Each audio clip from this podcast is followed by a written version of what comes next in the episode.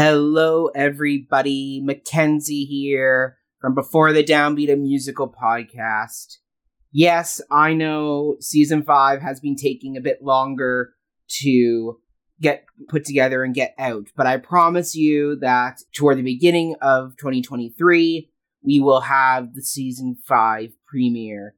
And boy, do we have a great season lined up for you. And we definitely have some big announcements to make. In the meantime, though, between now and the new year, we are going to be doing something special. As you may know, I am part of another theater company called Cup of Hemlock Theater, where I am the co artistic producer. And on that show, we do reviews of live theater that we see, as well as reviews of stage pro shots, as well as artist interviews and roundtable discussions. So, between now and then, I'm going to be releasing our episodes we've done on musical pro shots we covered, including the pro shot of Oklahoma starring Hugh Jackman. We have a pro shot of Showboat that we've done. We've done one of David Hasselhoff's Jekyll and Hyde. So we have a few great episodes that I love to introduce you to this other venue that I do. So if you have interests beyond musicals and want to know more about traditional plays and hear from other local artists, this is a great podcast you can listen to. So check out these episodes, and I hope you'll join us on the Cup of Hemlock feed as well, because you'll find me there as well. Thanks, everybody. Stay tuned for season five. I promise it's coming early 2023. Thanks so much. See you soon, and enjoy listening.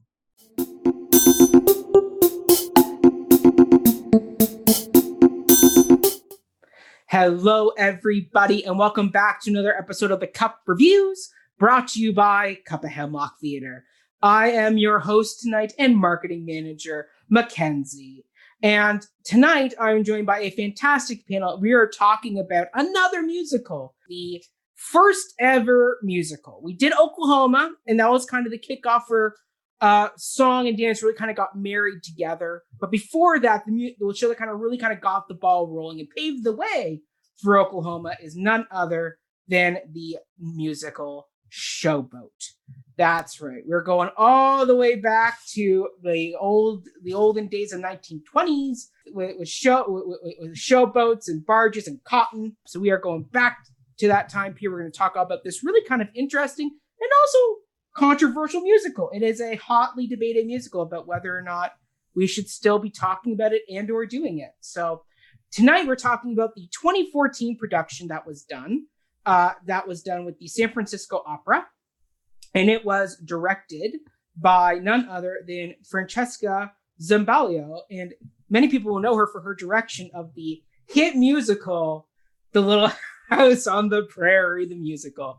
I'm kidding, that musical did not do well, but she's directed some other fantastic things, and she also is a guest professor at Yale. So shout out to you, Francesca. Um, so yes, that's what we're going to be talking about tonight. Uh, and I'm going to introduce my panel now because I'm so excited to have everybody on board. I have my roommate from first year at York, who I have heard me, who has serenaded me many a times with his rendition of Old Man River. It is none other than Ben McKinnon. Hello, Ben.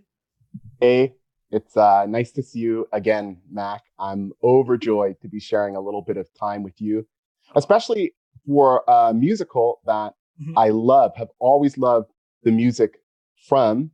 In mm-hmm. fact, I think you may recall sometimes in the shower, I don't know if I was serenading you or if I was just so loud that it penetrated the wall of your dormitory and you felt it was a serenade for you. Perhaps everybody felt serenaded during those times. But yeah, I've always loved the music from, from Showboat. This was a great chance to come take a look at it again and, mm-hmm. and really do a bit of a deeper dive on, mm-hmm. on uh, some of the important elements of the production. Yeah. Yeah, absolutely. Well said, Ben. And I mean, I always felt you were serenading me, just as I serenaded you in the shower when I was there singing all like like all my greatest Les Mis hits. So you know, it, it, it, it was a very musical dorm. I have to. I'll say. be honest; it was mostly for you, Mac. Oh, I feel very warm and warmed and touched. Well, Ben, tell me what's in your cup today. What do you got to drink? So today I brought um, a tried and true concoction. In fact, I think it was the second most popular drink of that time, uh, water. I would say so, probably. I mean, the whole show takes place on the Mississippi, so not anybody's like, first choice, but yeah. definitely a necessary second. Yes, absolutely, absolutely. And next for the panel, we have somebody who I've had the privilege of working with uh, on The Music Man. She is a wonderful performer who I've seen play The Witch. She's done Mamma Mia, and now she's currently out in BC of all places, heading up the education department uh, at the I'm gonna get this right Victoria Canadian uh, College of Canadian College. There we go. That's it. Yes, of performing arts. Yes, of performing arts. But you really just got there this week. I did. I did. I um, took the ferry over from the mainland last mm-hmm. Saturday, and I'm in Victoria currently. Mm-hmm. So I'm happy to be joining you from the West Coast. you and Ben together. Like we got two West Coasties here tonight. Oh, awesome. Mm-hmm. Yes. Yeah. Vancouver based. you're you're enjoying um, beautiful views, I'm sure. Yes, yes, and we're based in Oak Bay, which is just like a beautiful part of of BC, which is like right by the water. So that's it's pretty incredible. Whereabouts are you right now? Uh Burnaby, British Burnaby. Columbia. Yes. oh, yes. I know it well. I know it well. Love it. Love it. So, Lana, what's in your cup tonight? Mm. Well, um, currently I have um, a cup of tea in my cup, but I have my pot close by so that I can refill as needed. um, and th- this new apartment that I just moved to, they have very tiny little mugs. And so I can only fit like there's literally like 125 mils of of tea that I can pour out at, at once. So I just basically fill my pot and keep uh, keep pouring. So that's what's in my cup today. Love that. Love that. All right. And last but certainly not least, we are welcoming back to our panel today, Ms. Alicia Plummer. Hello, Alicia. Hi. It's nice to be back. It's always a lovely yes. time. Oh, we love having you. This will be your third review. Yes. And plus, also, and we have your fourth episode, which was your wonderful interview you did with Ryan all about um, doing Zoom performances during COVID. Oh, so, yeah. Yeah all time. types of great stuff there. But now you're back once again. What's in your cup tonight? I have um I got it in the wine section, but I'm pretty sure it's sangria. And tonight I am back drinking from my the official cup of hemlock, the cup cup. And I'm having my nice glass of Earl or cup of Earl Grey tea with a little bit of honey in it. And on the side, after I finish that, I do have because I felt like we should have some nice hearty beverage, a nice root beer because you know that fits the time period.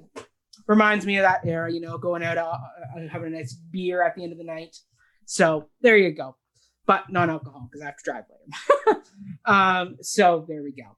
But yes, all right, let us dive into this piece. And we're going to start off with our classic quintessential first question, which is which character do we feel is best performed? And Alicia, I'm going to let you start tonight. Awesome. All right. So the person or the character that I felt was best performed was uh, Julie Laverne, who was played mm. by Patricia Racette. Mm-hmm. And I think like she wasn't there for a, a, long period of time throughout the play. But when she was there, I was so connected to her storyline. And I mm-hmm. honestly, I was rooting for her. I think out of most of the characters, I was just, I was so connected to what she was going to do and how she was, she ended up being um, shunned and kicked out of the play uh, mm-hmm. off the showboat. And I just, I was just feeling for her. And then the, the sad arc of her becoming an alcoholic and then mm-hmm. nothing really happens after that. Um, and I think I just, I love the way Patricia played her character. Um, I like to see the the development and the crash of the character mm-hmm. as well. Mm-hmm. And yeah, I I just want a story on just her. I think I I would love to see what she's up to. Um, yes, absolutely. Yeah. Yeah, I mean, I, I can tell you since I didn't really know this musical fully. Like I knew some of the songs before going out, and, and I and I'd heard her song, and I thought that made me think, oh, she's going to be like a major part because I remembered the whole thing with the blood pact and things like that. And I was I remember reading about that and how that was at the time when this musical came out. That was a big plot point that they actually went into that topic um, about mixing blood. Uh, and it's the whole but the fact that like she disappears. Uh, she totally just like vanishes for two two thirds of the show. Not even two, three quarters of the show. And she like randomly pops back up and you're thinking, oh, they're gonna have a nice reunion. She's gonna come back for the end of the story. And then she's gone again. And I was like, wow, that kind of that's kind of a really sucky character there. That was like I would wanted more of her. Yeah, exactly. Like I like bring her back for more stuff. But yeah, it's also interesting since we had done Oklahoma, you could start seeing some of the inklings of the other main female supporting characters that are going to come up from Rodgers and Hammerstein later on. Like you have Aunt Eller, um, Nettie, is, is, it Nettie? No, Elena, you played her. I'm not Nettie Fowler. Um, uh, yes, Nettie Fowler. Yeah, it is Nettie Fowler. In so Carousel. Yeah. Yes, exactly. So you have all these great female supporting characters have these great classic songs, and then they kind of disappear for a bit of the story, and then they come back at the finale again. So just thinking about that, I was like, ah, okay, I can see where Roger and Hammerstein are making these bridging connections throughout history as as they we as this musical tapestry got woven. Um, so yeah, I have to agree. I love that character. Love it, love it, love it. Ben, who did you have as your first pick or best performed of the night? Well, to some degree, I agree with Alicia due to the fact that Patricia Racette's portrayal of Julie Laverne, she did a good job performing, sure. But for me, the best part of her was the voice. Her mm. singing was absolutely spectacular. But if I'm going to give which character I think was best performed overall, I really have to give it to Joe. And that was played mm. by, I believe it was Morris. Morris. Uh, I can tell you. Uh, Jo is played by oh, Morris Robinson, I yeah. recall. Mm-hmm. And not only was he perfectly cast well, because I think that, that was, you know, a part of why it goes over so well, Joe. He's mm-hmm. perfectly cast. One might be, be able to argue kind of typecast. But not only was he perfectly cast, he also brought the goods to the table. I think one of the big questions whenever we do a play like this is how are the leads going to tackle some of the most iconic pieces? Mm-hmm. Right? Are they going to nail it? Or are they go- going to leave something to really be desired? I remember feeling the same way actually when I saw the most modern uh, production of Jesus Christ Superstar with John Legend as Jesus. Mm, and yes. when he goes for Gethsemane, I remember before I had seen it feeling um, almost anxiety on his behalf, going, is this going to replicate Ted Neeley's performance? Is it going to be different? In the differences, will they be positive? Will be they be negative? So the same feeling I had waiting for kind of Joe to open these big boisterous pipes and give us Old Man River. Mm. And uh, it goes over really well. And mm-hmm. part of why it goes over well, I think, is we know Joe better in this mm. performance. In the 1951 movie, for example, Joe is more of um, sort of a, a, representation, if you will, of mm-hmm. the Black plight. He gives mm-hmm. voice to the River Jordan, but he's not a character that we focus on to understand his relationships with others. Mm-hmm. In this production, we get to see a little bit more of him relating with Queenie, who you know his his woman and and relating with other characters on the stage so we really feel for Joe. we have more of a connection with Joe.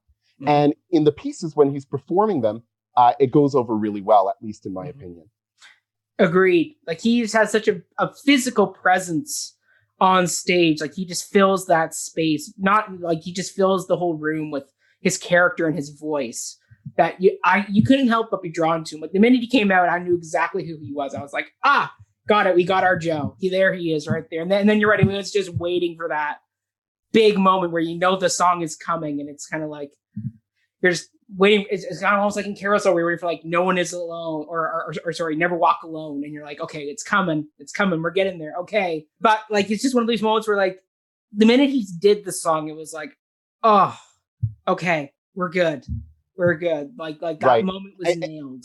And you can take pretty much any old Joe and and stick him in there. And if he's got some pipes, mm-hmm. um, you know, you don't have to focus on him so much. You can carry the show with the rest of the characters as long as he delivers that song well and the other songs well. He can sing, uh, he can move a little bit. Okay, great. Mm-hmm. But um, for this Joe, we really we feel him as a human being. You know, he's more believable because of how believably he relates with the other characters on stage. Yes. So I liked that part. Agreed. Agreed. Agreed. Agreed. Alana, who was your shout out of the night? I feel like I'm gonna be like way over in left field here. um, my uh, shout out of the night actually was the character of Ellie, who is played by Kirsten Wyatt. Um, and I thought she was a bit of a ringer. Uh, in watching the show, watching the performances, I thought so many of them were like just vocally spectacular. There was mm-hmm. a lot of people with some incredible pipes.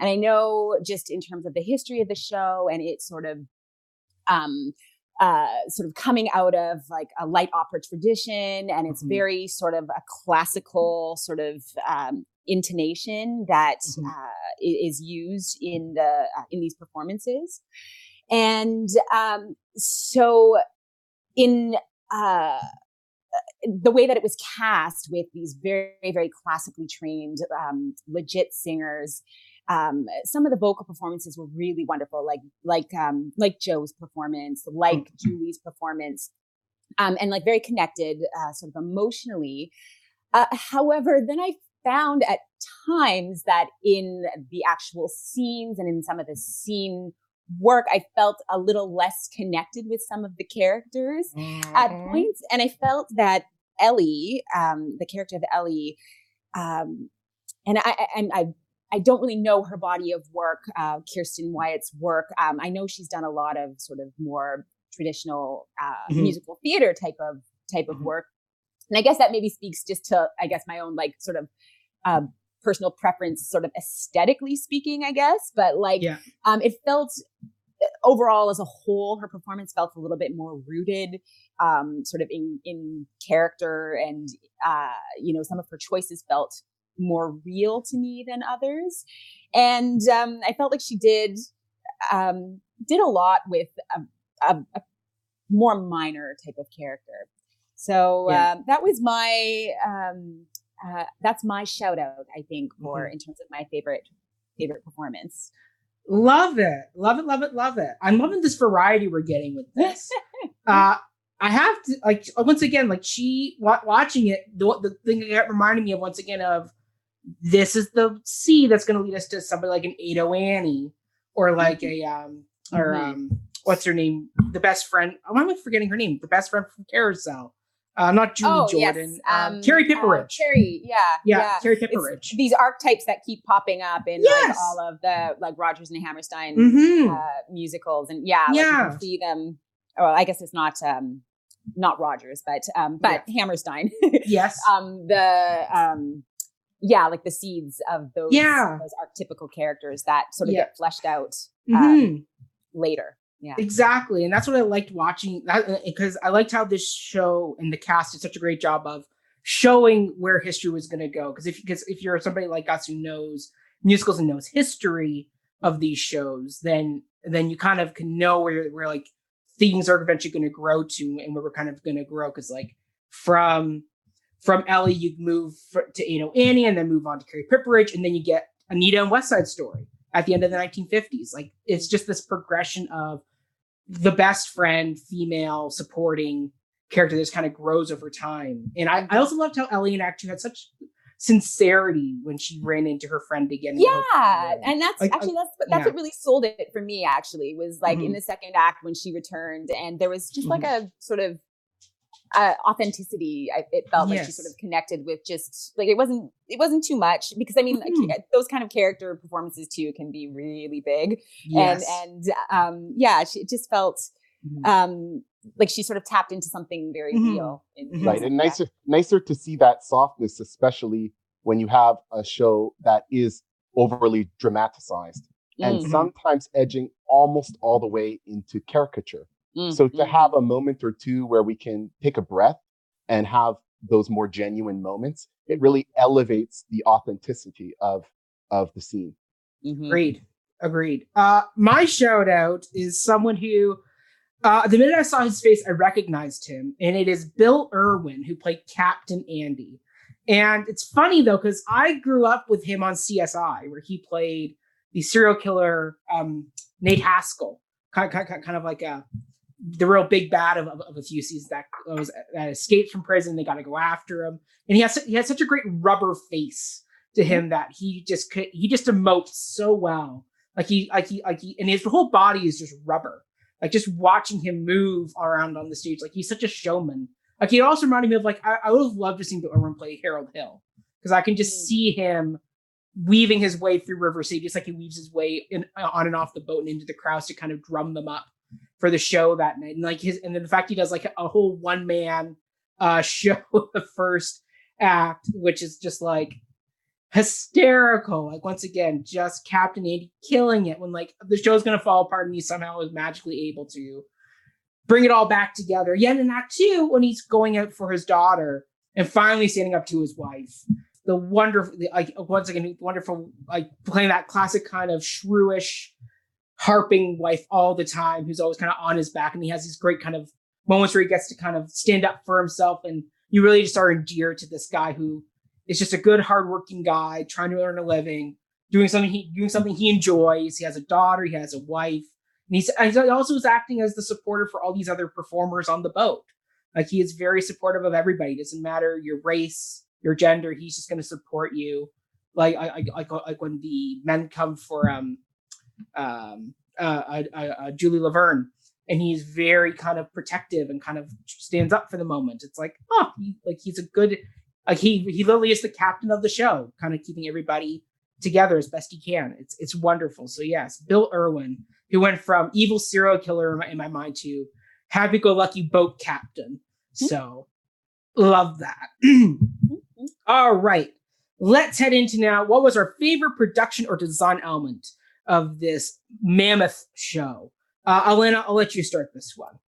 Okay. Um, for me, it was the um, the theater scenes on the boat, and Mm. um, I um, I love how I mean I, I love a, a, a, um, how it gave such a sense of, of place. You knew exactly Mhm. where you were. Um, it just it it really worked for me. So Mhm. so the, all those uh, theater scenes on the boat were that was Yes. my favorite design element. Agreed. That boat was just spectacular. Mhm, Like mhm, you can't do showboat without the boat. Like mhm. I'm sure people have tried to revive it without the boat or like done some rickety rackety projectiony shadow design somewhere to like save the money and it's like it just it's just not the same part of what mitch told the show back in the day was there literally was a giant showboat that rolled out on stage like that was the big deal of this piece and so the fact that we got you got to see a real big set was something we don't see anymore uh, on stage. It, it was just wonderful absolutely wonderful uh, to watch. I have to agree that boat set was just fantastic the way they utilized that so many ways different levels. It was great. Ben how about you? What was your favorite production or design element? Favorite production or design element of the production? Hopefully there's space actually to talk about because for me i didn't want to focus as much on the technical production and design aspects as uh, what stood out for me was the directing from Yeah. both a scene layout perspective Mhm. in conjunction with the choreography that's what i Mhm. liked and what i'm talking about is framing the action of the scene okay I think they did a really good job throughout the musical to frame the action well. Uh, an example of this is when we have Angela Renee Simpson, who's playing Mhm. Queenie. Right? And she has her solos and she can dance. Don't get me wrong, she can dance. But Mhm. some of those uh, folks are hardened, trained dancers. So we're handing them a little bit of the bigger movements, the bigger choreography. And in a way, we're framing Queenie and she's reflecting and mirroring the choreography in a smaller way while still remaining the most important person in the scene. So I like to see, you know, stuff like that. We're elevating Queenie's choreography by relying on the team's dance training, if that makes Mhm. sense. Other no, ways, makes total sense other ways that we see uh, examples of framing the action, Joe Solo, of course, Mhm. where we Mhm. have him kind of um, doused in light, delivering those long lines to the end. Mhm. Or, for example, the montage shot at the end, you know, that kind of reconciliation between Gay and Noli. And we catch that sort of still shot, which is just such a good parting gift. So Mhm. I, I think that that was a, a common overarching thread uh, that I wanted to give a bit of a shout out to.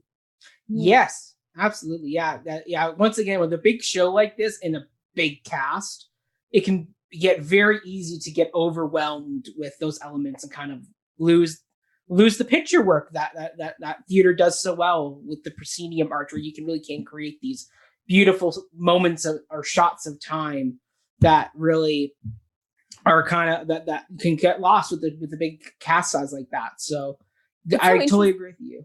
Oh, Sorry. No, no, Um, no. oh.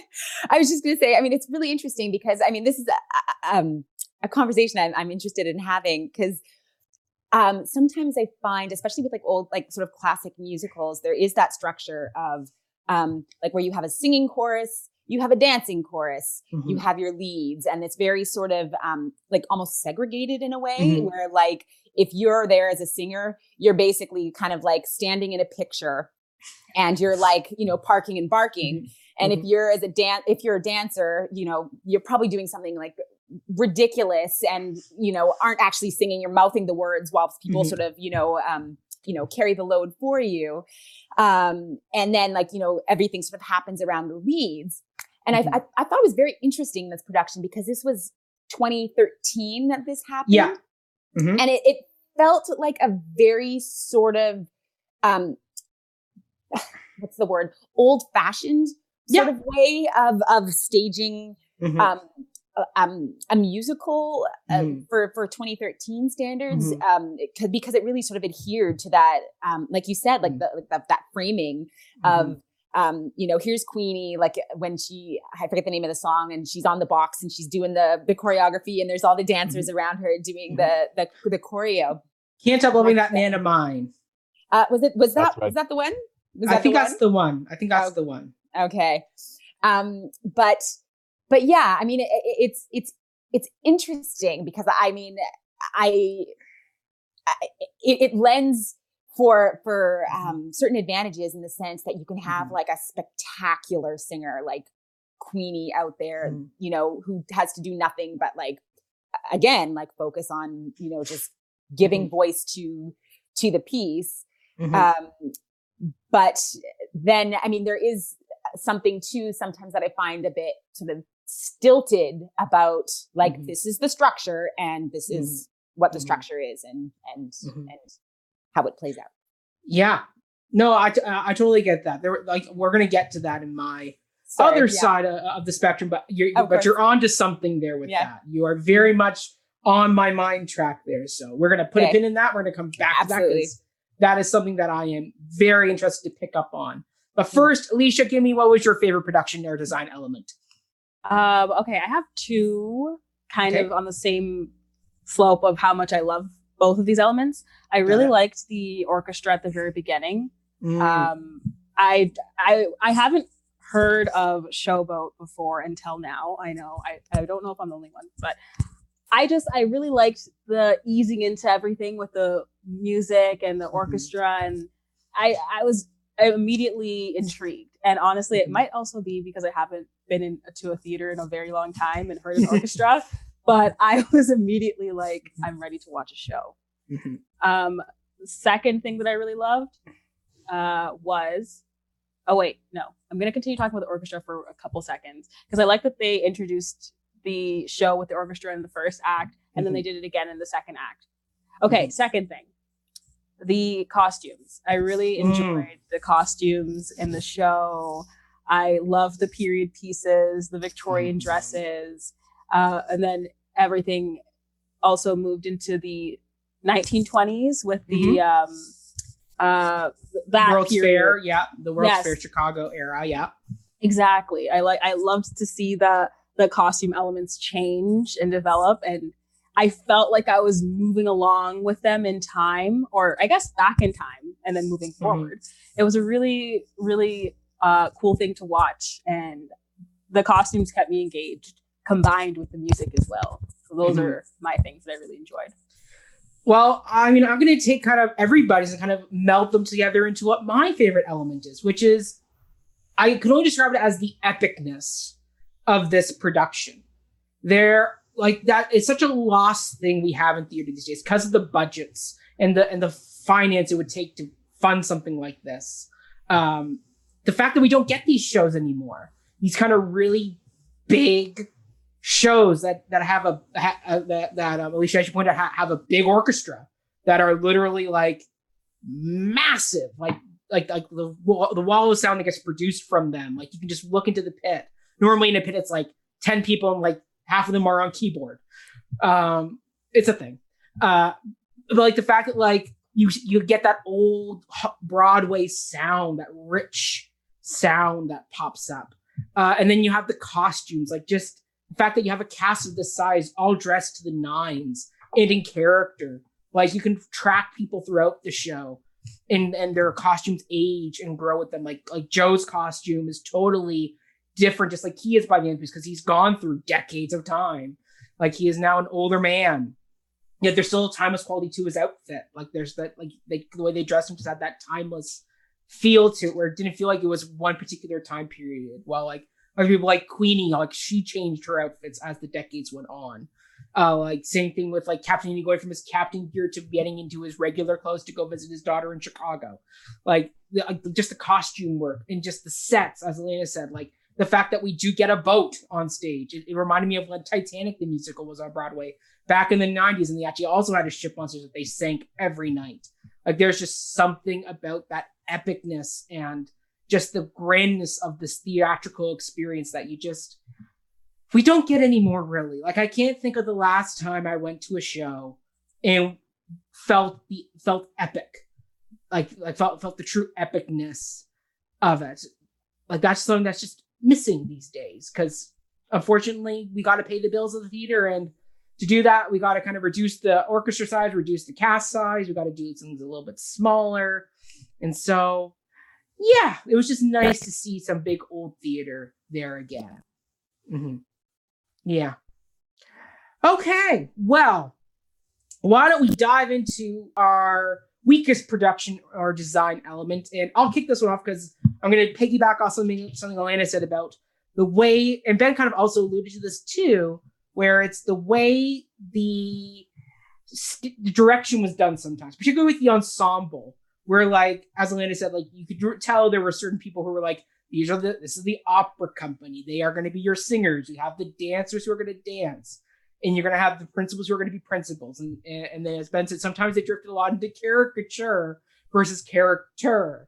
And that was my biggest thing was there was quite a few characters like Pete, the villainous bad guy of Act One, who was like right out of like a Scooby Doo, like it on the twang, southern evil man with a mustache. like that was literally his character in a nutshell. And I was like, you, you, like Pete actually is one of the is one of the characters you actually can really do something with because he is a real life villain that we all know exists in the world. So like the fact that you made him into a caricature versus actually in 2013 actually allowing this character to exist and be his true villainous self without the over the top comedicness that character was done with. Like there's like that type of thing there. Like yeah, I even say sometimes Queenie almost drifted into a little bit of caricature uh, with with with her, with her with her performances. Sometimes I was like, no, stay, stay. You're you're on the right track there. You have the moments. Yeah, like completely... Ellie was the one, was the one that was kind of closest to walking that line of caricature in Act One when she's the performer, and then in Act Two she has that flip and now she's on the neutral serious track of her story. Yes ben go. You're gonna, yeah, you're I, can, I completely agree with you. That's all i was going to say especially with regard to pete. I mean yeah. his kind of vibrating vibrating portrayal it did. It edged over kind of dramatic and into mm-hmm. caricature for me. Mm-hmm. and that was uh, like you said kind of an overarching challenge. Mm-hmm. and it's tough to differentiate whether that is on the directing or is it on the acting. Because there were some times where there was a real genuine authenticity that was found. But there were other times where people come out and sometimes it was when they had a funny line like this is my line now everybody laugh you know? Or, or, or other times when it, it's their moment and they're sort of supposed to be taking the spotlight because mm-hmm. that's the action of the scene. But mm-hmm. they go so far when everybody's working already to give them the attention. So mm-hmm. like less work could be done and more um, sort of accuracy, I think, yeah, has been put in Mhm. in, in those instances. Mhm. Mhm. Yeah, absolutely. This was a very big show with a big cast and some big acting choices that were done on stage. Yeah, Alicia. 100% agree with both of you. Yeah. Do you wonder? Okay, well, uh, uh, Sorry, go ahead. I wasn't meaning to jump in. I just Okay, just affirming. Yes, yes. okay, Alicia, give, give it to me. What, what, what, was your weakest element? Um, honestly, for me, I I found it hard to find a weak element as I was watching it. I was like, I I'm trying to pinpoint something, but I Mhm. see- I feel like they did their work. They did what they needed to Mhm. do. Um, but I'm looking into my notes here, and I wrote down. Um, this is so nitpicky. I don't even know if it counts anymore. But sometimes I felt like they held their poses too long after the song was over. And I was like, okay, you can get off stage now. Like, why are you still standing there? and that's what annoyed me slightly. And Yeah. I, I don't even know why. Like, I think just because we get it, the show's it, it it's the music is amazing, choreography is on point. You can move to the next scene, and I think that little thing just start, it started to bother me at one point. I hear you. This is a long show. Like it's three hours. Like we could chop a good 10, 20 minutes out of this sucker by just moving along after the end of each song.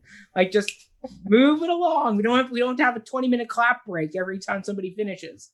Like Old Man River, sure. That one absolutely deserves the big applause it got. But like other ones where it's like, okay, it was good production number. Move it along, move it along, Yeah. let's go. Yeah, because I feel like when they're there for a little too long, it it makes me it it feels like a concert all of a sudden instead of a Mhm. musical. Mhm. And at, at the same time, I'm realizing like, okay, maybe this is just the style of the Mhm. show, and that's why they're holding it. Um, as was mentioned in the notes, that this is considered one of the first musicals, so that's just kind of how it is. But at the same time, the since we watched the uh, a production that was done fairly recently, I would say they could cut like five minutes off if they just kind of Yeah. went to the next scene. that was Agreed. A- and it is kind of the actor's choice too because Mhm. it's an etiquette thing right in musical theater when a when a song or piece or whatever is performed so well that the audience goes nuts there's a politeness to standing out there and uh, accepting the thank you graciously and nowadays it's transcended even that etiquette to become um, an appreciation for what are or what is now an ode to history. So it has not just the etiquette of accepting and appreciating graciously the people who want to say thank you for the performance. It's also a way that we sort of elevate our thinking beyond the self-conscious and remember what it's about. It's about the history. It's about the message of this piece. And that little bit at the end, it's so we can all kind of remember that Mhm. at the same time, it is important, like you said, it isn't a concert, it is a musical, and it is almost a three hour production. So, any time where we can sort of uh, save a little bit of time while not taking away from uh, saying thank you, it, it's a good thing in my book. I think one of my favorite backstage stories I ever heard about audiences and applause was from Chita Rivera, who it's funny, Lynn and I are actually talking about her prior to recording. Um, but she originated the role of Anita in West Side Story, and it, they did their wa- and then they preview they did previews out in Washington before making it to Broadway. And Chita Rivera reminisced once about how on the first night they performed America, the audience at the end of the song clap, clap, clap, clap, clap. The actresses all kind of whiz their way off stage, and then they keep hearing the clapping, and they and they look out through the back of the curtain, and sure if the audience is standing up, and they're all kind of like, "Do we go back out there? Do we like go back out and do something else for them?" And the stadium manager just came and said, "Nope."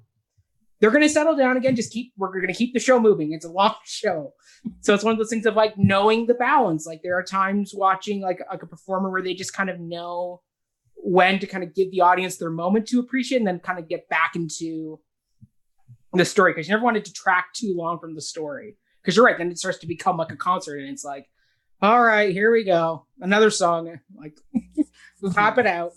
Like it, it kind of loses some of that authenticity of what of, of you don't know when a, a, an applause is genuine and when it's just kind of like we're at the end of the song, we're all gonna clap until somebody else stops clapping or I mean, oh, we're all still clapping. Okay, we're gonna keep going here. yes, yes, I agree with that. it's one of those things. Alana, what was your weakest element? Well, it's sort of a combination of what everybody has said. I also found found the length to be a bit of a, a thing, and that the um, uh, the pacing really uh, felt like it dragged for me, mm-hmm.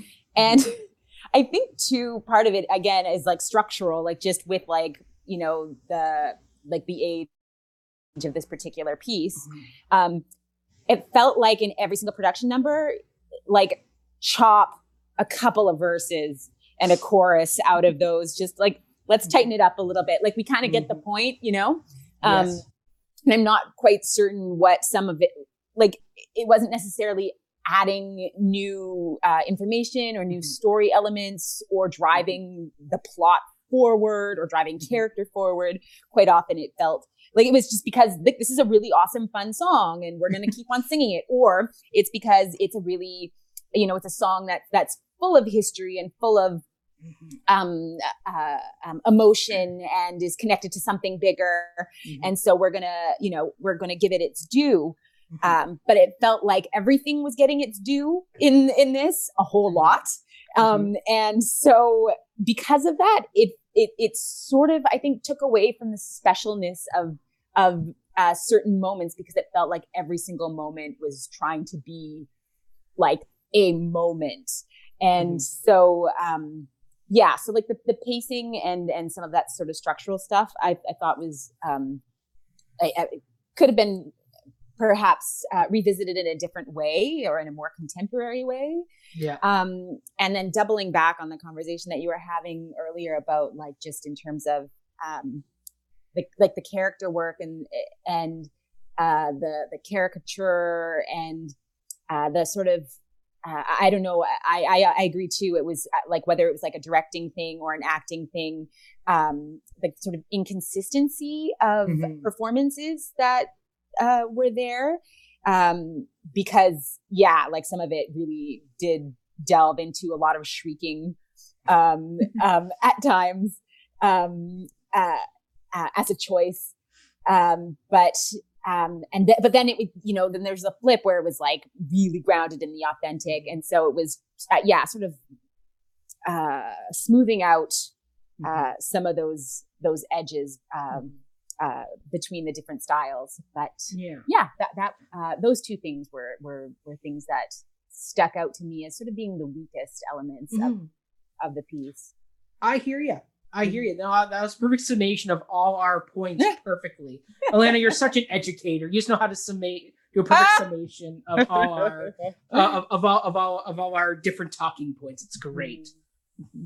All right, Alicia, we're, we're gonna let you kick off the next question, which is do you think this production is worth the watch? Now that you've seen it, would you recommend it to other people?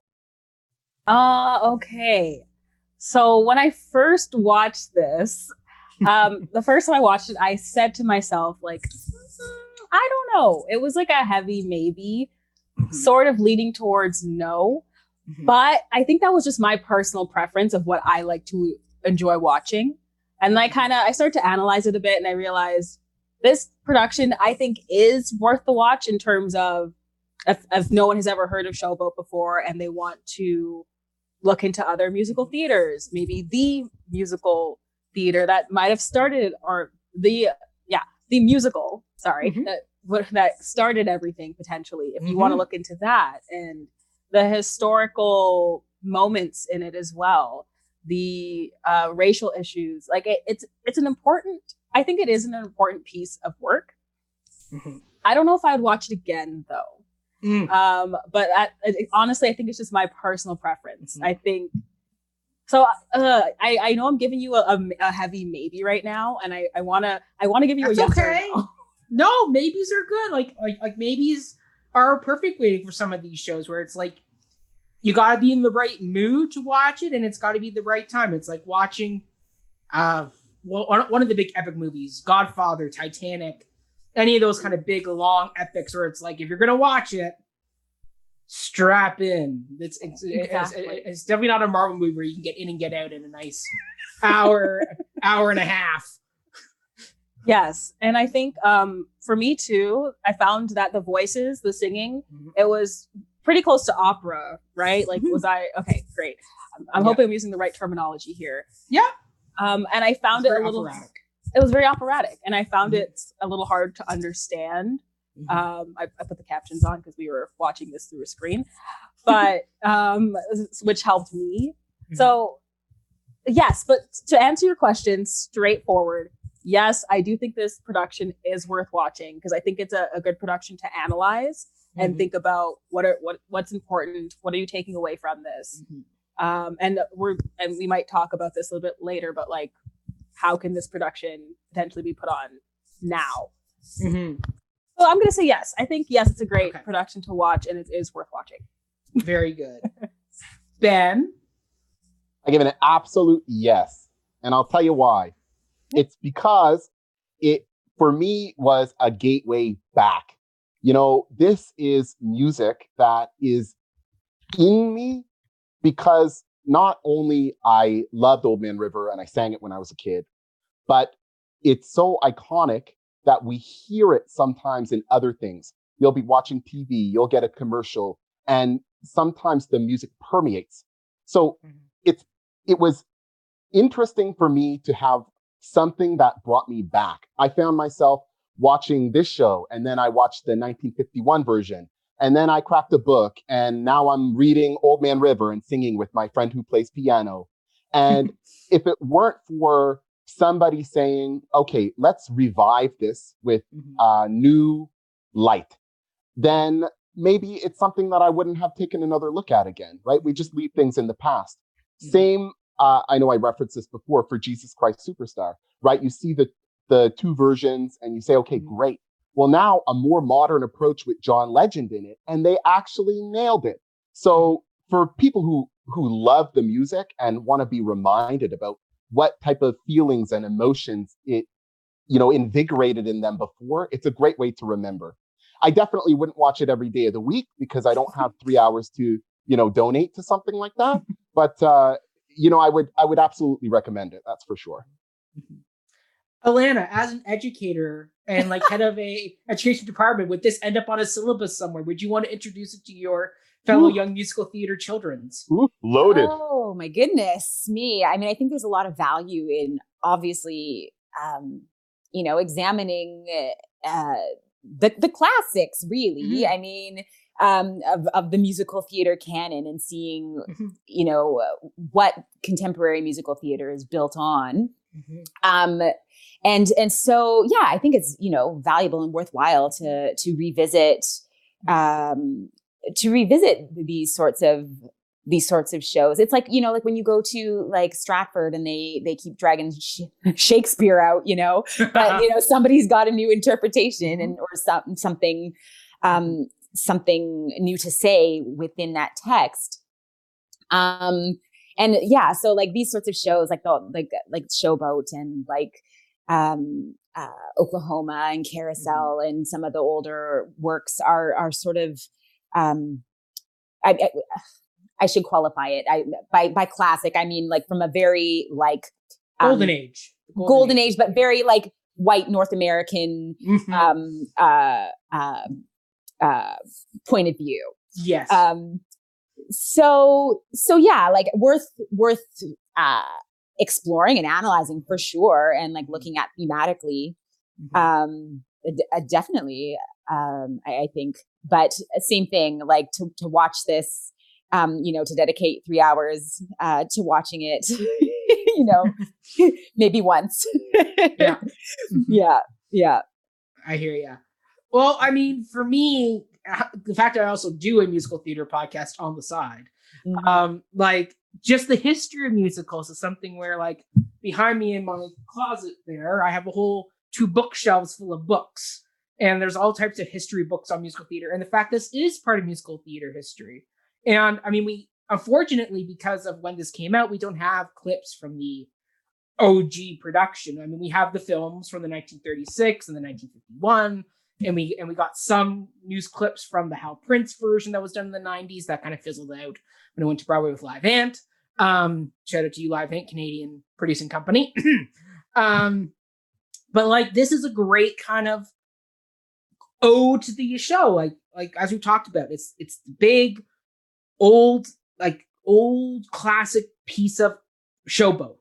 Like I, I we definitely can go. We're gonna get into this later on, but how to reinterpret the show. But like, if you're wanting to show somebody like close to what Showboat probably would have looked like back in the 1930s when that old boat trudged across the stage way back when, like, this is probably a pretty close adaptation of what you're going to get.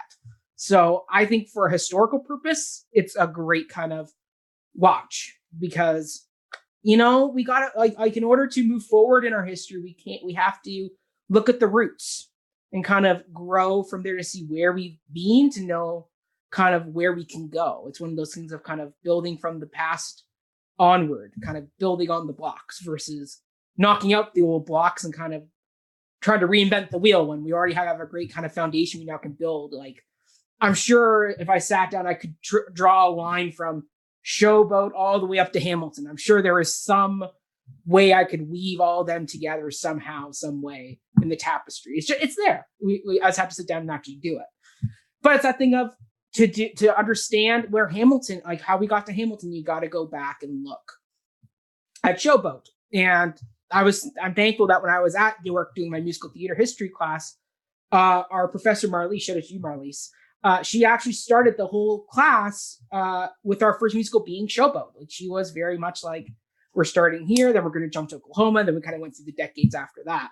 But it was that thing of we're going to start at this spot and we're going to kind of grow out from here. So I think this is a great kind of time capsule piece that kind of captures that classic quality that is Showboat, as it were.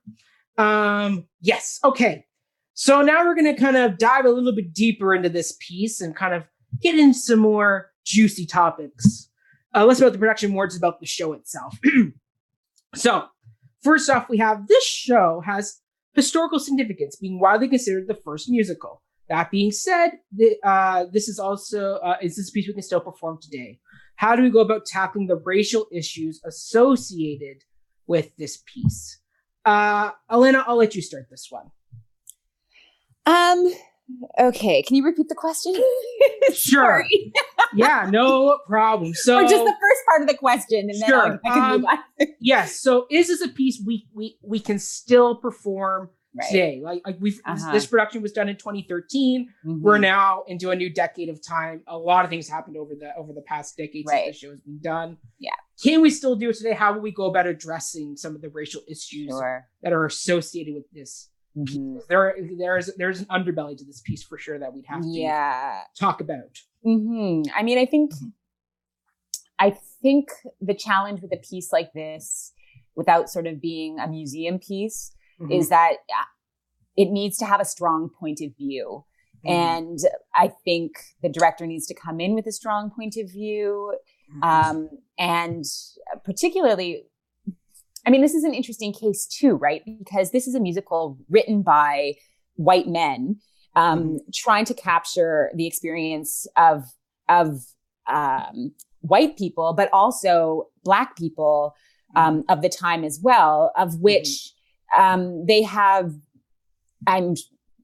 I'm. I, I. I mean, I shouldn't speak for them, obviously, but like, I mean, considering that time period, like how much context do they have for that writing? So yes. it's it's sort of based on an idea of mm-hmm. um, you know of, of, how they they interpret um, a particular experience. Now that being mm-hmm. said, like I mean, like a lot of that stuff, like you know, music, you know, was reclaimed and and and taken and um, uh, reinterpreted by um, by black singers in performance and became have become standards since then.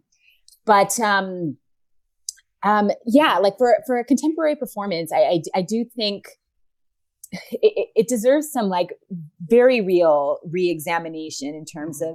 of of just the way characters are portrayed. Like I'm thinking of um, like the character Julie really pops out to me mm-hmm.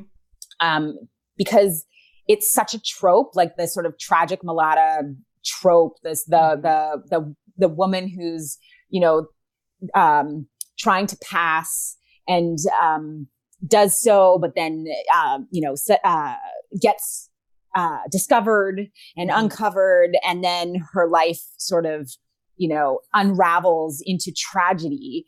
Mm-hmm. Um, and um, like I think you have to be careful, sort of how you deal with those sorts of tropes, um, because they can um, you just it, it gets a little bit uh, iffy at, at times. And same like same thing with with Joe, you know, like that's another character, like where the where, where sometimes these characters feel sort of symbolic of something as opposed to being actual human beings, characters with interior lives um, and wants and desires and needs, and you know, instead are um, you know sort of you know held up as as as you know representing an I- idea of something or um, um, a feeling about something. Um, so, so yeah, I think with like a, a strong uh, perspective and a strong sense of direction, you can sort of incorporate some of those things uh, into a piece mm-hmm. like that. And uh, um, yeah, I'm, I'm, curious to to to see uh, if that has been done or can be done. we were talking a little bit before before this about how like um, the, my first experience with Showboat was that original Livent. Um, and it toured through Vancouver and I went and saw the show in the 90s and, you know, saw the big thing. And, mm-hmm. um, uh, you know, like that was actually, that was a very markedly different take on, mm-hmm. on, on this particular production. But, um, um, you know, I mean, they tried something. Um, mm. and so I, I appreciate that. But now I'm just rambling. Anyways, um, yes, I think a strong point of view, but mm.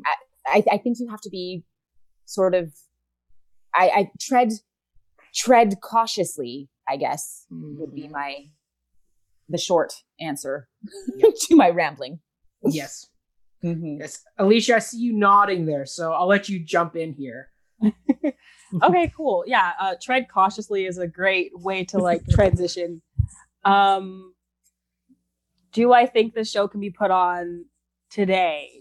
And how would that, how would it change? How would it adapt? Okay. I, uh, it's hard. It's really hard to have a, a, like a yes or no. But mm-hmm. honestly, my heart is is saying no. I don't think I would want to see the show like adapted in a way for 2021 or 21st century and beyond. I think I like where it is now and I don't mind going uh like watching if I if I could somehow like time capsule back into the uh, early 1900s to see it as it was. Mm-hmm. I would love to do something like that and just see how life was then and mm-hmm. Compare and contrast how life is now and specific things haven't really changed in terms of um, or th- haven't haven't changed in a huge significant way you think in terms of racial issues. And i think that's really interesting to examine. Mm-hmm. it's almost like a like a history book. I feel like this play is like a history book. Mm-hmm. picking it up looking into it examining it and seeing what steps have we made and what steps do we still need to make. Um, and yeah, I don't know if I would want to see like a a different interpretation. Uh, someone has brought up Shakespeare earlier and how that has been adapted in different ways, and I start to think like, okay, Shakespeare has been adapted. Why can't this be adapted? And I, I just I don't know if I would want to sit down and watch another show about like black people are oppressed and they're one day they're not going to be oppressed. Smiley face. Like that's kind of what I think the message would be. Mm-hmm. Um, I start to think I can kind of see uh, Showboat being set in the 90s. And for some reason, I just imagine, like, okay, I feel like 1990 something, like a version of that would be really good to watch. I don't know why. I feel like the 90s had so many things going on. Of course, mm-hmm. I was, but like I've watched films and stuff. Um, and I think I would see that interpretation, like a 1990s mm-hmm. interpretation. Mm-hmm. anything other than that, I would not personally. And I'm mm-hmm. wondering if other other people, not just people of color, but just other people in general, would be interested to see a show like this. Like I, Mhm. it, it's definitely it's an interesting question. It's an interesting question Mm-hmm. to um like talk about. But my answer is I, it's honestly like leave it where it is, and people can like check it out if they want to. Agreed. Ben, I see you smirking there, so I'm really interested to hear what you have to say now. Well, I think uh, my response may be in um, perhaps small contrast with Mhm. um, Alana and Alicia. And I'll start by addressing the original question, which I think is this show has historical significance and it's widely considered the first musical. So, that being said, is this still something that we can perform today? And how would I go about tackling the racial issues? And uh, the tertiary question was uh, about whether or not it would deserve adaptation if we did it today. So, first of all, the tertiary question of whether if we did do it today, uh, would it deserve adaptation? So, first things first, like uh, Alana mentioned, uh, who developed it? Okay, Hammerstein and Kern. When? 1927. Where was it premiered? In New York. So Mhm. we have to think about what was going on in New York at that time. This was a time of enormous immigration. I mean, everywhere, everyone from everywhere was entering. Jewish people, Mexicans, Black people, Italians, you name it, a melting pot. This was where musical theater was derived. So gay people, Black people, it didn't matter. If you had chops, you could be a part of the group, so to speak. So in that, I'm addressing that Hammerstein and Kern are two people who are so immersed in progressive culture for their time that I would argue that who better to be able to share their personal experience with what was going on. Mhm. So I would almost argue that Hammerstein and Kern were two of the perfect people who were the most immersed in progressive culture for their time, right? Um, in terms of tackling the racial issues, I wouldn't tackle them. I think it's in the writing. It's already done. The only work that we have to do is to cast it well and to make sure that it's performed well. We focus on the production because the writing already carries us in terms of the racial issues. In fact, you know, I'm mixed, right? So I'm looking at this piece and I find myself crying, thinking about how privileged I am. And sure, I've encountered racism before, but like I can go to school, I have a job, you know, I make money, I have friends, people don't pick on me every single day. I'm not oppressed in any way. And this, I don't think, to answer now Alicia's um, development in the conversation, I don't think it should be adapted. I think it's for us to have a view into history, to look at now and feel how lucky we are. And I think it's the best time when we look at things like uh, the BLM movement, for example. People are opening up now to this type of material. They're beginning to maybe not understand, but at least develop an appetite for understanding. So I wouldn't develop it to adapt it to be uh, modern. I would promote it as a view into where we came from. So I, I, I, I that's really all I can say about that. But I think you have to be critical of it too, in the sense that, I mean, like even just, I mean, even the assumption that like, you know, it's widely considered the first musical, but like, according to who, you know, and like Mhm. whose standards are we judging this on? Like, it's the first uh, um, uh, mu- musical that what was on Broadway or sort of had a certain level of success. And I mean, when you think about it in those terms, like there's a there's a lot of um, uh, people that that automatically excludes from the conversation um, when considering whether something's like legitimate and whether something can legitimately be called the first um, you know musical. So I mean, even like that, like I think that has to be questioned uh, questioned as well. Um, and um, I mean, uh, yeah, like I I take the point, yeah, definitely about, um, you know, sort of like looking at it and, and viewing it. But yeah, I don't know. There's, there, I, I think that it's also, um, uh, you, to look at it, you, you need to use a critical eye, um, on the past, but also the present and all the stuff that went into structuring um, a, a show like that and how like the people who were were given power to be able to um, write something that could be seen by millions of people in the first place to write something that would have the posterity um, to exist and live on you know 60 70 80 years down the line and be sort of um, gifted the um, the the the title of being the the, the first piece of musical theater mm-hmm. ever um, and, and uh, yeah I, I, I think that there are are that it automatically excludes um, uh, you know whole swaths of of people in the in the first place. Mm-hmm. Mm-hmm. Uh, I mean, for my two cents as uh, um, uh, in the room, not that I have much more to add. Um, uh, so from from from the historical standpoint, I definitely think this piece should be studied.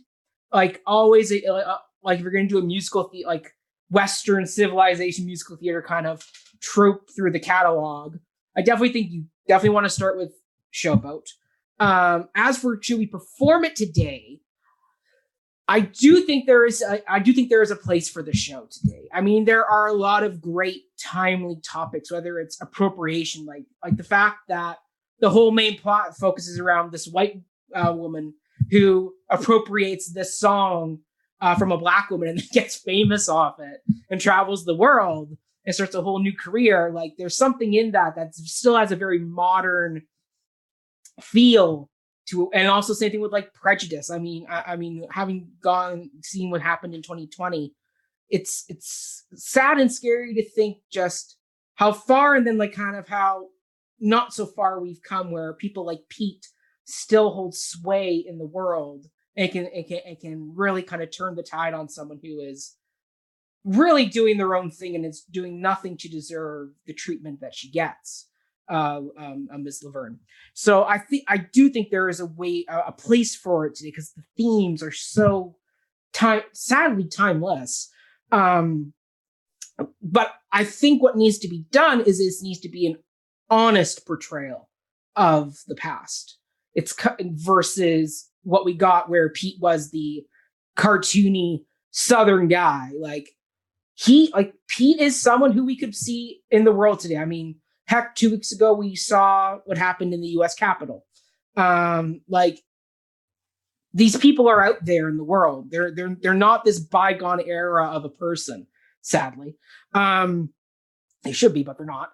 Uh, but like own that, like own that part of the story like I would love to see a production that strips away the veneer of razzle dazzle Broadway and let's get like let, let, let's lean into the darkness that the story has, the human struggle that is really there for all the characters, whether it's um Magnolia and her husband and what they go through, because I'm sure there are many couples out there who are struggling financially because one part of the partnership is philandering and floundering.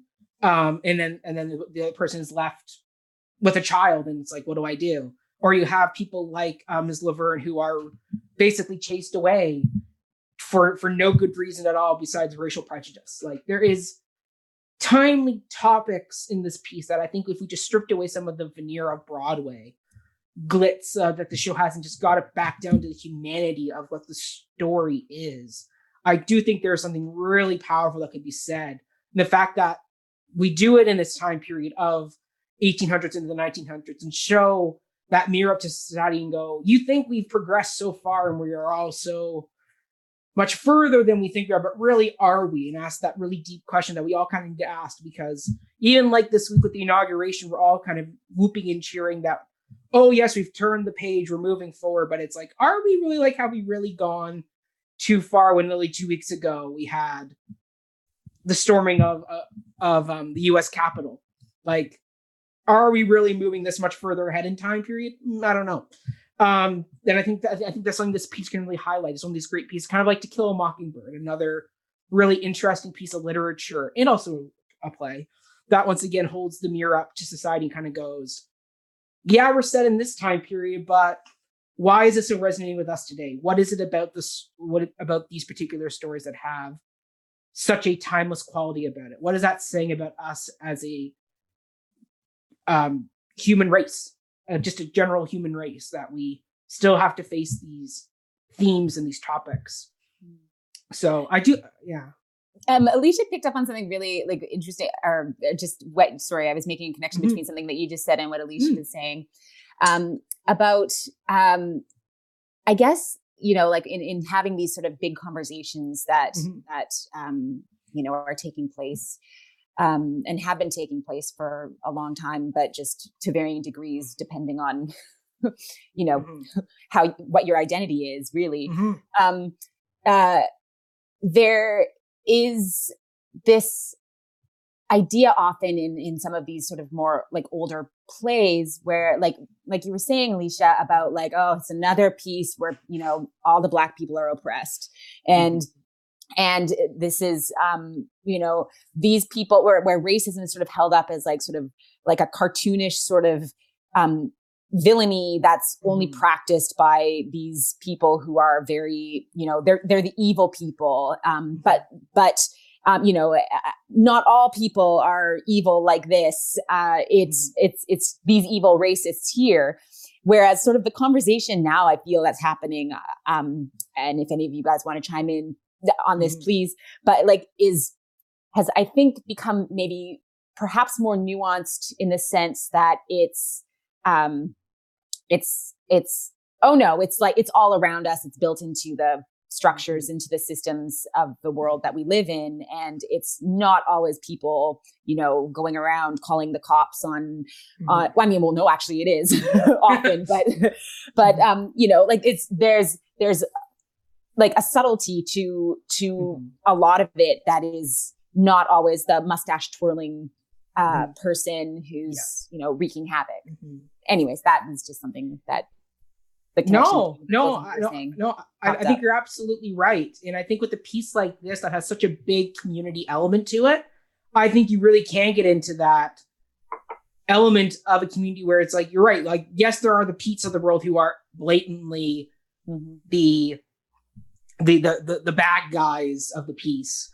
The, the the the the stereotypical what we think of as, as these types of people but you're right. Unfortunately, unfortunately, in our world, there are a lot of, as they, as Shakespeare would say, there are a lot of snakes hiding beneath uh, the flower. I think is the line, or, or, the line that Lady Macbeth says, "Be the snake beneath the flower." There's a lot of those people in the world who, um, we had David Collins on from the Stratford Fest when he goes, like that's something that he had to learn in the world was just. It's one thing to like be, be be concerned about the people in the pickup trucks who are very blatant who they are. It's the people in the suits who have a much more subtle way of of, of, of go of getting you between the ribs and i think that's what this piece can bring if you do the community element of the story right hmm. like it's one thing to have pete as the central kind of villain of the first part of the show the first quarter of the show it's another thing to kind of build that bigger world of the people who are around pete who support pete in maybe big ways or little ways there is some there you can make a real comment about society that you have to be we, ha- we, we have to do better we have to do better and, and look at everybody not just the people who are really obvious because unfortunately there are people who are not so obvious who, who, who are doing very bad terrible things to others in, in our communities so yeah mm-hmm. Mm-hmm. Before we jump to the next question mm-hmm. um, something that this conversation has made me think of uh, yes, there there is importance in in this musical, and there's mm-hmm. so many truths, um, hard hitting truths and mm-hmm. peeps in the world. Um, and I was thinking, like I, like I, how this musical is based off of a book. Like I feel like I could see myself reading the book, or mm-hmm. even watching a film, or seeing a painting resembling this musical. But there's something about sitting down and watching a theater performance of this show I feel like that might be overwhelming for some people. I and mm-hmm. honestly, it could be a good thing or a bad thing. Uh, mm-hmm. I know for me personally, I would be like whoosh, like very overwhelmed with some of mm-hmm. the blatant racism in there and the mm-hmm. subtle, like, oh yeah, the colored people are sitting in the mezzanine. Like that made me feel so angry. Mhm. But I'm wondering at the time when they were watching it, they were just like, "Oh yeah, that's yeah, it's 1927. That's appropriate." But now it's just like I would probably just stand up and leave. Like it's, Mhm. I, I think those little subtle things are what make me even more upset. Hmm. But honestly, if this play was done, I, I, we can talk about this question for a very long time. But we can. if the play randomly did um, actually come come out to Toronto for some reason, I probably would go and see it. So even though I, I'm saying like no, no, I probably would go and see it to see how they would do it. So there's that. it, it's it's a fascinating question. Like I remember us having a big debate about this in my musical theater history class with Marlise. I that, that this that's, this was literally one of the first questions she posed to us. It was a very similar formatted question that really sparked an, a, a three hour long debate in the classroom of just going back and forth across the room with each other. It was it was that, that's, that's what I like about this piece is it does generate some really fascinating bits of conversation. But speaking of good conversation, we're going to get into the next question, which I find really interesting, which is the song, which we've talked about quite a bit here, Old Man River, uh, is one of the most covered songs of the Broadway canon. It's uh, been sung by a wide spectrum of performers across all genders, races, and ethnicities. Uh, going forward, uh, should art, uh, uh, sorry, going forward, which artist should sing it? Does the fact that this song has transcended the show and become a standard allow for it to be sung by anyone? Ben, as someone who has as you said, sung it openly and proudly since being a kid. Where do you stand on on this song and kind of who gets to sing it? I think absolutely that it's for everybody, unless it's in Mm. context of the play. If you take it outside of, con- obviously in the play, a black person has to sing it because the character who sings it is a black person.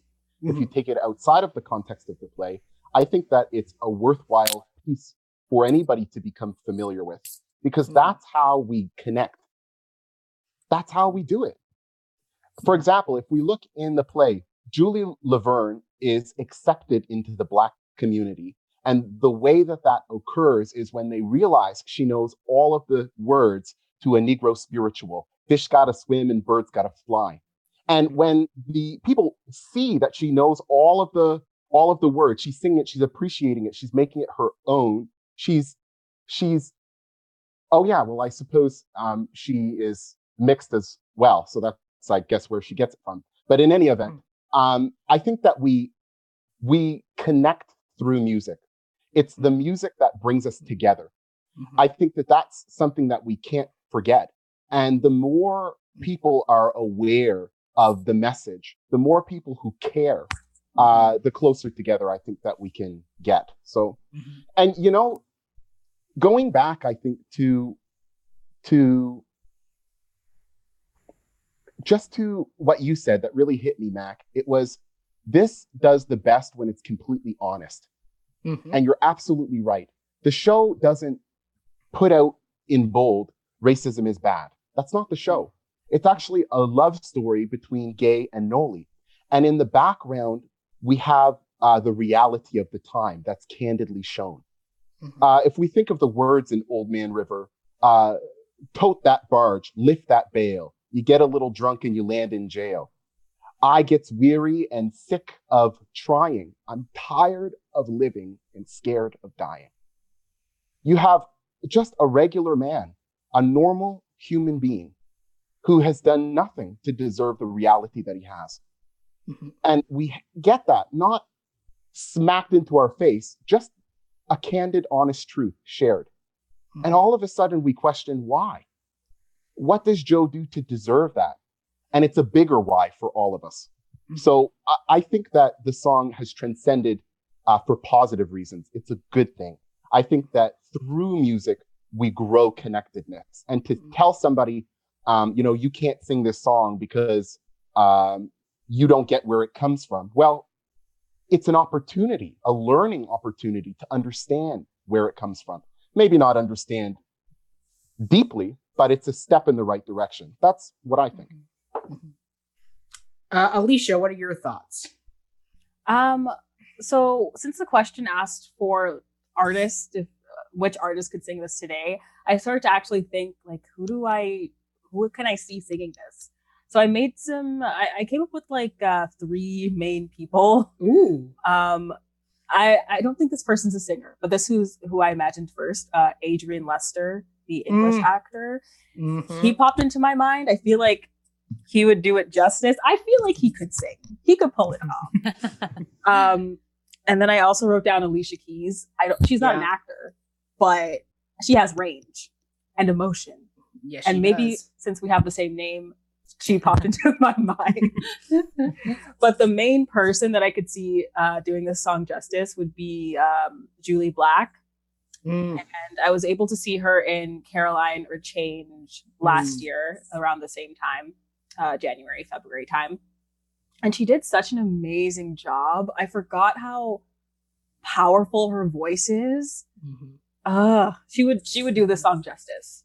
But um, and I know I I uh, I listed all black uh tal- talent and black artists, Mhm. and I think that's just because I uh, the way um the show sets it up, I, I just had that in my mind.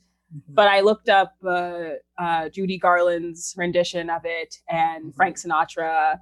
Mhm. Um, Judy's was amazing, loved it. Mhm. So it made me it made me think like it doesn't have to be a black artist that sings this song. It, ca- it it's a song that can be sung by anyone who relates to the struggle. Any type of pick a struggle and then you can sing about it in this song. I feel. I would prefer if um, a person of color sang it, preferably black, Mhm. But because that's just the way it's set up. But at the same time, I'm thinking of what Alana said earlier about how the play is written by two white men's portrayal of black people. So it's like, I guess anyone can really sing the song as long as you're really feeling it and you're singing it from a truthful place. El- Elena, what are your thoughts? yeah it's a weird that the whole the fact that like you're like yes it's like these written by these two white guys um but it's it's it's um so associated with um you know a certain character in a show. Um yeah i don't know. I think it, it's context specific like um you know like i like i like we were talking earlier about how like i think there's value like ben you made a lovely point about like you know connecting with other people through music connecting with um uh people who uh may be different than you through through music and that's a really wonderful vehicle. Um but at the same time and i'm being wishy-washy but at the same time old man river to me is one of these songs that um there's a lot of baggage that gets associated with the song. Um, and within that baggage, there are certain things that, um, if you haven't had that lived experience, you just can't understand. And I mean, that being said, like, I mean, uh, that's, I, I mean, that's a different thing, uh, you know, now compared to what it was when it was initially written in terms of baggage. But like, there is that sort of racial, um, uh, I, I, maybe baggage is the wrong word, but like, um, the, all the stuff that comes along with it that sort of now is associated with the song and exists alongside the song when you choose to open your mouth and sing the song, um, publicly anyways. So, um, I think that yeah like i i don't know like do do i have interest in seeing um you know certain people uh interpret this song like would i be offended? Maybe not offended but would i be super interested in it? Mhm. i don't know. And i do agree alicia that julie would be awesome um singing the song. I was in that production with her and she was like amazing um to work with. And she just like yeah she would kill a song like this. So i agree. Yeah You were in, you were in that show? i was yeah I'm gonna look at my program again. I still have it.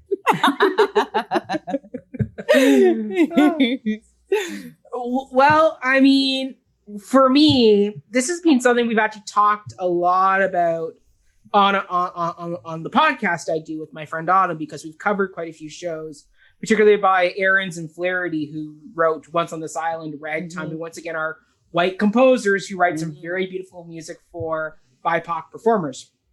Um, so for me, just re-looking at some of the lyrics again and just the way some of the lyrics are written, like it does have a very kind of character um, voice in mind that you can't help but escape like uh, uh, uh, just the uh, the like the, the affectation that you hear and the way the like the lyrics that were chosen for this like just certain phrases. I just go i think this like there's this is a big musical theater canon. There are lots of songs for, for people uh to sing. Like what it like if i was doing a cabaret would oh River be one of the songs i would probably put on my list? Probably not. I probably would put bring him home on the on my list instead because i think that fits me a little bit better. Uh and there's just certain songs that I just go, there are better people to tell that story in that song, whether it's in the show or outside the show. Like certain songs, they like they transcend the show. That that could be sung cabaret no matter what. Like there's the song from Miss Saigon, um, "I Give My Life for You." Beautiful song, works great outside the the show. Then it also can be sung by anybody, man, woman. Oh, I wouldn't care. It's a gorgeous song about parent and child. But then you put it inside the show, it has a whole new, deeper painful context. This song, there's just so much history behind this song that I just think it deserves. I I I I, don't want to see somebody who doesn't have a good strong history to go with the song sing song. Like for example, Colm Wilkinson does a does a version of this song. One of my favorite actors in the world, Mr. Colm Wilkinson, the original Jean Valjean. Wonderful man. But I don't think this was his song to sing. I think that I think that he has other songs that are more his song that fit his story a bit better. There, this this is such a wide canon. We like there are certain songs that fit certain people. Like it's kind of like the song from Hairspray. I know where I've been. Great song, great message, but there's just something special that when it comes from somebody like a Queen Latifah, like a Jennifer Hudson singing it. There's that there's that bit more in touch they get with the story and what the lyrics are talking about that can't be reached by somebody else, like say somebody like me singing that song. I love the lyrics. I think they're beautiful lyrics, but there's just something about some people who some people who have, who come from a certain history and a background that can just get a little bit deeper into that song. So I so while I think sure anybody can sing the song, I just think you have to look at the song, look at the lyrics, look at the story you're telling with the lyrics because that's what musical theater songs do. That's what it's one of our great things is that even when you pluck a, a song out of a show, there is still a story being told, and it's a lot of times in character because even if you take this, the character out of the song, there is still some form of that character's remnants left behind because the song is written for that character in that place in that time in that show. So there is something there. There, like, uh, uh, like Joe is always going to be part of this song and the history of who that character is. It's always going to be the shell of what the song is, no matter who kind of steps in and fills the voice. There's a, there's a history to this song that you just can't kind of get away from. And I'm okay with that. Because you know, there it's a big canon. There are lots of other great songs for me to tackle, and I'll happily sit and listen to Ben or Alana or Alicia or anybody uh, sing this song. But I just don't think for, for I just don't think I, I just think for certain people we get like for certain groups there are certain songs that, that we should just kind of be a little bit more mindful of. Just be a little bit more respectful of the history. It's not meant to be superficially appropriated, right? It really needs to be done well. Hmm. Hmm.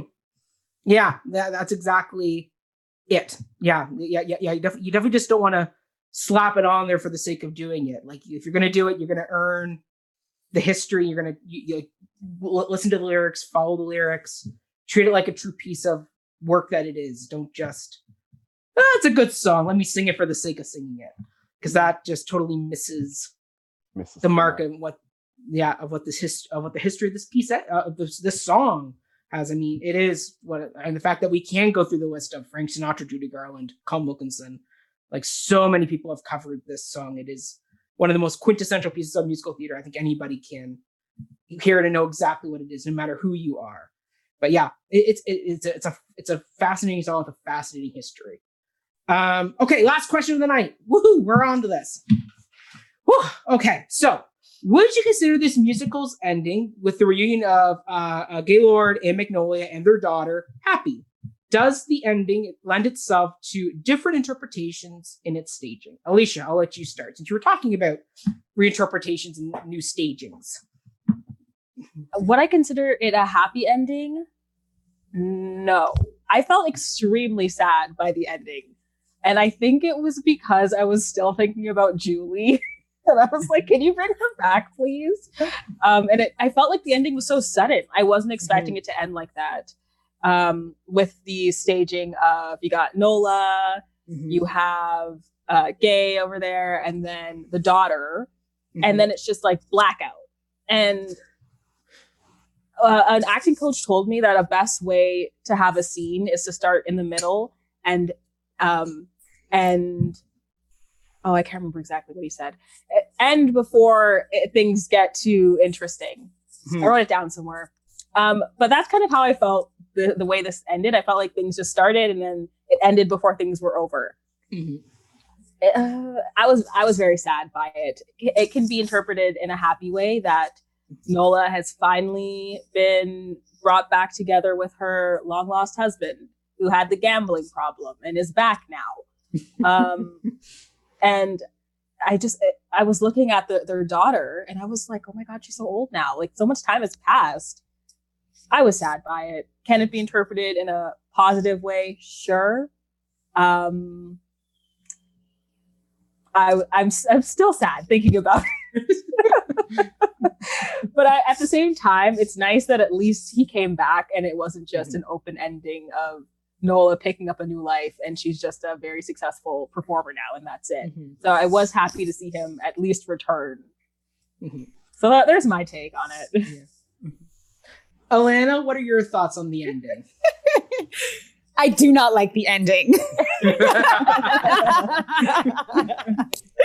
I mean, I guess it is, you know, what it is or of, of its time, you, you, know, but mm-hmm. yes, I, I feel similarly that um, it's so disappointing that, like, after all those years, you know, and this man who's abandoned his family and, um, you know, just pieced out and did his thing because mm-hmm. he decided he couldn't hack it anymore. Mm-hmm. And then, you know, shows up for this like wonky sort of happily ever after that's sort of like shoved into the ending really quickly that seems to kind of come out of nowhere. Um, yeah, like uh, it, it, it feels very sudden and it doesn't feel like there's a whole lot of um, build up uh, to the ending. And um, yes, I agree, Alicia, with what you just said about like like the whole second act, like with the time passing and like like the amount of time that passes. Um, it's sort of hard to get a through line on like any of these characters who who we've met. Like, what happened to Julie? Where did she go? And like, um, you know, then there's this sudden reunion at the end. So yeah, it feels a bit like unfinished in a way yeah mm-hmm. that's that's mm-hmm. where i'll leave it no it's, it's a good spot i mean i mean showboat kind of kicked off the weird ending of musicals like which followed into things like oklahoma where it ends with the murder of judd and then somehow they all drive out in the buggy with the fringe on top singing oklahoma or like or like the fact that you have carousel which focuses on domestic abuse and yet somehow at the end billy bigelow walks into heaven I know. not sure how that happens. Yeah, it's a thing. Um, like there's quite a few of these golden age musicals that have really polar done endings where it's like you could see in the day was meant to be happy, but then when you look at it deeper, it's like, oh, like this doesn't well, feel good anymore. Yeah, like there's like I guess maybe like the impulse to just mm-hmm. like oh we don't want the audience to go home without their happy ending mm-hmm. or I mean I, I I mean to be quite honest I haven't thought through enough to like you know what that actually means but yeah there is something like like these, these dark themes that are sort of explored um uh with this weird gloss over top of like singing and dancing and then these happy endings. I don't know. Maybe there's something weird and sinister going on. I don't know. But mm-hmm. yeah. Absolutely. You know, there definitely is a weird mix of that. Ben, what do you think about this ending? Well, I'm not going to say that I liked it or disliked it. It was a choice, a big choice, mm-hmm. especially contrasted if you take into consideration the 1951 version, where they actually do tie Julie back in at the end. And the parting shot is her waving, or not waving, she's sort of standing in the shadows and she walks out into light and she's smiling to see that um, her telling Gaylord about the kid was the impetus for their reunion. In a way, it sort of absolves her of some of her guilt, and we get sort of the happy ending that we're looking for, not just for Gay and for Magnolia, but also we get a little bit of something for Julie too. Mm-hmm. Uh, for this ending in uh, the show, it was probably for me the most modern sort of contemporary choice that they made to end it open, to leave it unfinished, and also to have the daughter rather than being a baby or just born or uh, Magnolia still being pregnant. The choice is to have her fully grown. And what are the implications of the amount of time that has really transpired where he's been gone? And when he comes back, for me, it was probably the best little bit of acting that this sort of brooding, handsome typecast lead did was the parting shot, the look at the end, where you can see in his face uh, guilt for time lost. I found a mm-hmm. lot of um, the performance on this gentleman's behalf. I mean, he could dance, he could sing, he could act, but there was a lot of nitty eyebrow acting. You know, I'm knitting my eyebrows and looking at you. Um, and you know, for me, this was this was kind of the deepest moment where we get to see uh, a bit more range, a bit more color from from mm-hmm. him. So uh, I, you know, the more that I'm talking, I would actually say that I did like it. I appreciate the boldness to make a different choice, mm-hmm. to to say, uh, and you know, one more thing that we have to consider is when we look back at the previous ending, you could interpret that unhappily if you live today. You go, who wants to take back that gambling river rat? Who would want to do that today? But back then, uh, it's so important for the family to be together. There are social implications. It fulfills a social caprices. So it's always happy. You see Parthy, who's the most conservative and hates the guy. She's happy that he's back. So what does that say?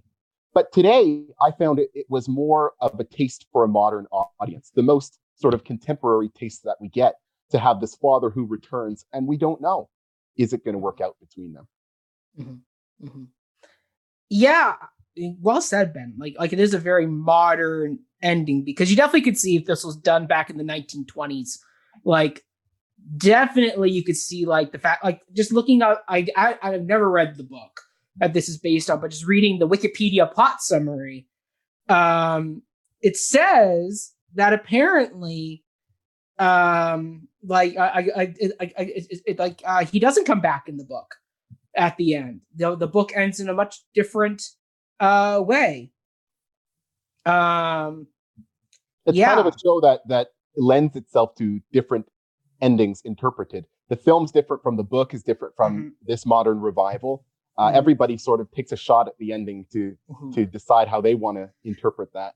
Mm-hmm. But that that's kind of fun that you do get that because I mean you could I can definitely see different reinterpretations um, of of this ending that it's like oh okay definitely there like definitely you can make as a director and as a performer you definitely got to make some strong choices by the end you got you, you can't just rest on the oh it's showboat you know yay it's like yay for showboat there actually is like no as a director and as a performer you actually got to make a choice about how you're going to interpret this ending because it's going to because that's the last thing the audience gets you're either going to leave them with a good bad taste in, in their mouth or just a plain bad, bad taste where it's like, oh, nope, you just spoiled the whole show with that really kind of bad note of an ending. So it's really interesting. I, I do think that I do think that this is one of the most open interpretations of an, of an ending of a musical we have. Most musicals are very kind of set with what their ending is going to be. I mean, West Side Story ends. Tony shot Maria walks off in the funeral march. In Oklahoma, uh, that's the one's a little bit more open. You, you get a little bit more interpretation how you want to play the death of Judd and the and the trial and the ending song. Not much wiggle room though, because it's still the song at the end. You gotta kind of sing it happily. It's the song. Um, it's written that way. But like uh, there are there are very few shows that actually get an ending where it's like, oh, we can play with this a little bit. Like another one I'm thinking is like um Parade, Ragtime. There's a few of those really interesting shows that have that have endings that that can that have that can have a bitter but powerful ending that either are going to go for it or or, or you're going to kind of going to play it the safer route. And I think this show or this production that we saw kind of walked that nice middle line of there was some pain and there was some questioning, but then there also was just the fact the final shot is the two of them back together with the daughter in the middle. It's kind of like it does have that family unity shot while also having that bit of that darker undertow of what's the future? Like what happens when the curtain goes down? Do they live happily ever after on the barge or do they part ways again? Like, like it's one of those great kind of open, weird endings. So yeah, it's once again, this musical just full of choice. Hope framed with uncertainty. Oh, Ben, well said. Well said. Well, everybody, our time on Showboat has now ended. We must dock and depart this vessel of the past. Uh, but before we all go tonight, uh, I just want to thank everybody for joining us. And to my wonderful panelists, thank you for being here to talk about this really kind of fascinating piece of theater history. Uh, I would love for you all to kind of give your socials a plug, or if you got a website or, or a podcast, a YouTube channel you, you do posts on, happy to kind of support you and send some love your way there. So, Alicia, we'll start with you. Where can people find and follow you? You can follow me on Instagram, and my mm-hmm. Instagram is it is Alicia Plummer. Mm-hmm. And I also have a YouTube channel mm-hmm. called Alicia Online with three E's. So see if you can find me there. That'd be cool. Mm-hmm. I have a TikTok, but I don't know if this is the place to plug my TikTok. So I'll just go for it. Okay. Go for it. Plug your um, TikTok. Why not? my TikTok is Hi Alicia by Alicia. So yeah, all different three elements of social media you can find me on. Mm-hmm. Wonderful. Alana, where can people find and follow you? Uh, you can find me on Twitter. I'm at a at at ar underscore. How does that work? Hold on. Okay, at ar underscore Hibbs. That's H I B B S. At Got it. AR underscore Hibbs. Um, also, um, I will say, check out um, the website for the Canadian College of Performing Arts.